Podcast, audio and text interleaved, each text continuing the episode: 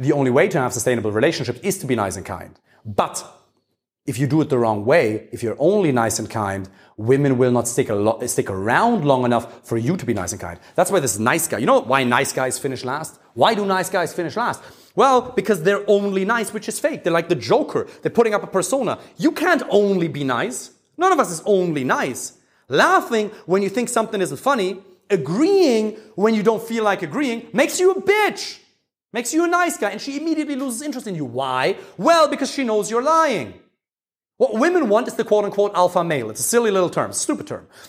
But basically, again, 300,000 years ago, we lived in a tribe. There was one tribal leader, the alpha male. Women always want to fuck and be with and have children with the alpha male.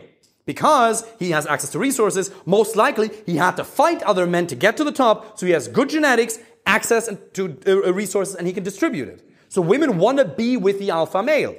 Now, back in the day, it was very easy to discern who's the alpha male and who's just a regular tribal member. But now, who's the alpha male in Dublin? In Ireland? Right? Yes, that's why status matters, right? Obviously, there's certain political figures and having outward status works. But for women, it's much more difficult to differentiate between alpha males and quote-unquote beta males. What is that even? So that's why dating works. The only reason dating works, the only reason gingers can even be successful in dating and relationships is you can learn to communicate in a way that makes you seem like an alpha male. Because what is it? Yeah, objectively you can say, this guy's more successful. This guy has better habits, right? He has better relationships. Circumstantially, you have manifested a very desirable life. Absolutely. But that's not the only thing. Because you can have all that and still suck at dating and relationships if you don't know how to communicate it. So women want the alpha male, but in order for her to realize that you are the alpha male, you got to communicate like that. Now, it's a little bit of fake it till you make it. Now, if your life sucks, then you should improve it. Now, we all suck at certain things. We all have to improve certain areas of our life, right? None of us is perfect. So we should definitely strive to improve ourselves. A lot of men say, I want to work on myself first before I can get out there and find the right one. I want to work on my career, my business, or even I don't have enough time, so let me work on myself first. Absolutely not a horseshit. Why don't you, if you approach women, how much is that working on yourself? How much do you feel you're working on yourself when you're approaching women? Is that not working on yourself? I guess, Jeremy, isn't that working on yourself? Oh yeah, for sure. Yeah, it's the most important thing. It's one of the easiest ways to really push yourself. If you go out and you approach women, you're faced with one of the most deepest held fears that you have as a man, which is being rejected as a man. If you sell a product or service, even getting rejected there is not nice, but it doesn't matter. It's nothing in comparison to a woman telling you that your genetics suck by rejecting you. It's the worst fear. One of the worst fears we have, which is not being loved. And being rejected by a woman is such a big thing. It really isn't. It really doesn't matter at all what a random stranger thinks of you. It really doesn't matter. But up until you've gotten to that point, it's a hard thing. So the best way to work on yourself is to meet women and overcome your fears and grow and work on your communication skills. That's very important. But, okay, so women want the alpha male. And there's certain character traits associated with the alpha male that makes him very desirable in communication, sometimes called the asshole. Now, the asshole has a negative side effect of being an asshole. And we don't want to be an asshole. You want to be a nice guy, but you also want to be the alpha guy. You really want to do both. And where the middle ground is found, that's where magic happens. So in the beginning, you have to be polarizing. You have to exhibit certain teasy things. Basically, in a way, you got to communicate with her as if she was already your girlfriend. And you got to tease her the same way you'd be teasing your buddies. A lot of guys are very free in their expression around other men. Your bro, you're making fun of him, right? But you never dare doing that with a girl because, oh, what if I fucking lose her? Right? So it's different the way you communicate with your buddies, but certain principles stay hold true. Basically, you want to be nice. But you first have to build your value in communication with her for her to stick around long enough for you to invest. And value is referred to like this alpha male value, right? The alpha male has more value than other men. That's the idea. The alpha male has more value, well, back in the day because it had access to resources and he had probably good genetics. But nowadays it's like there's a lot of things that can make up value, right? There's a lot of things. It's not just financial, but it's the emotions you can create in her. It's one of the biggest things. Remember, everything we ever do is simply to feel good. Everything we ever do is just feel good, right? We want to avoid pain. We want to gain pleasure. If I get this woman, I'm going to feel a lot better. And that is absolutely true. But why don't we just sometimes shortcut the whole thing and just feel good right now? And the way to feel good right now is to create positive emotions from within. We're going to be doing that tonight when we get in the nightclubs. You need to create emotions from yourself. Now, I'm going to be there. I'll be pumping your state. I'll be pumping your state the whole night. I'm going to be telling you how awesome you are, how amazing that hair looks. I'm going to be pumping your state externally, but eventually you'll have to do that yourself. In a relationship as well, in business as well, you got to draw that positive state from within, even if you get rejected 7 times in a row. It's very difficult. So creating emotions is a way of having value. But having value, in other words, being that alpha male, you have to build that in communication with her. In other words, you have to get her to invest. A lot of men who are too nice, they are investing too much. They're too nice, they're too kind, they're doing her too many favors, they're meeting up for the date. For example, she lives an hour away, they drive over every single time for the first 3 dates. It's an overinvestment. And that's the fucked up thing. We as men, we really want to invest. We really do. But if we don't give her space to invest, she's not going to like us. And giving her chances to invest, we've spoken about that, right? If you want to fly a girl in, you're on dating apps, you're matching with her, she lives a couple 100 kilometers or thousands of kilometers away, you want to fly her in for a weekend, okay. Then you can pay for the flight, or you can pay for the expenses and she's going to pay for the flight, right? Or you get her to pay a little bit. She has to have some skin in the game. She has to have some degree of investment because otherwise she won't value you. I told the story so many times. Do you know how many people have tried to help? Friends of mine for free that don't give a fuck, that don't really appreciate it. Some do. Some don't. Some a little bit. Not as much as I'd like, right? Like my clients, they pay a shit ton of money. They pay a lot of money. And so a lot of my friends, just because I've known them for a really long time, they're getting it for free. But they don't take it serious because they haven't invested enough. Like you've had that all. It's like you don't take, if you download something free, who here has ever downloaded something for free on the internet and said, I'm going to look at it later, and you only consume 10 to 20% of it maximum? Yeah. We don't give a shit. And it's not about this. This is not a sales pitch for this. This is not today what this is about. It's really for you to understand you need to get her to invest. And that was really counterintuitive for me because I grew up with a father who was hustling all the time and a mother who told me, be kind, be kind, be kind, be kind. Sei lieb, that's what we say in German. Sei lieb, be kind.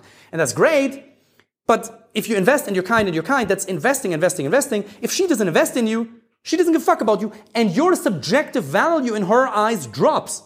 And if your subjective value in her eyes drops, she's not going to take you serious. She's going to disrespect you. She's going to start looking around at other men, other stimuli. So you need to get her to invest. For example, by letting her fly over all the way and paying maybe 5% or 10% of the expenses. For example, by teasing her, by telling her, you can use lines. I'm not a big fan of lines, but one of the typical lines you can say, I'm not sure you and I are going to get along.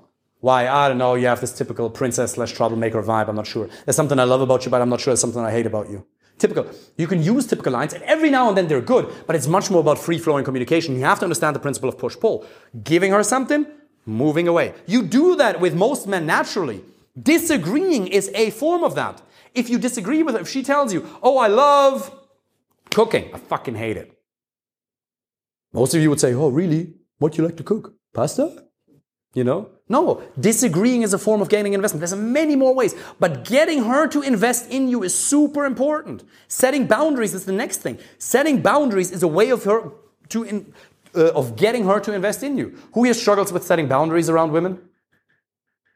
We're all pimps. Nice. Okay, cool. So I used to do that a lot, right? So I told you that story with the sun cream, sun protection. I did do it, but there were many ways where I didn't do it. A typical example. My ex-wife, she always wanted to spend almost every Saturday and Sunday at her parents' house because she enjoyed that. And I felt the pressure to go along with that. Now, is it wrong of her to want to spend time with her parents? No, that's family time. That's amazing. Should I be expected to go there? Well, she could have the expectation. She could say, hey, would you like to come with me? That's fine. But it was almost expected that I come, and if I didn't, then I knew she would be dissatisfied with me and intimacy would be withheld. Not just intimacy at a physical level, but at an emotional level as well. There's very, very subtle relationship dynamics of people working with guilt. And not a lot of people who do that are like consciously fucking toxic. As I said, we all do certain things at time in relationships that are not great. You always have to audit yourself. Whenever you hear, oh, narcissism, sociopath, it's like, okay, cool, but what about me? Where have I treated people badly? Immediately go back to yourself. It's like, oh, that fucking loser. At least I'm not that guy. Yeah, cool. But go back to yourself. So she had the expectation that I would go to visit her parents. And I'd go, and I'm sitting there, and I'm kind of like, I'm not feeling good. I don't know why. I don't know why I'm not feeling good. Because I'm doing something I didn't want to be doing. I didn't set a boundary. I could have just said, no, you go enjoy the time with your family. I may join you once a month for an afternoon for 2 hours, because then I'm going to get bored. And then I'd rather get beaten up by my martial arts instructors in Selbridge, fucking 30 kilometers away.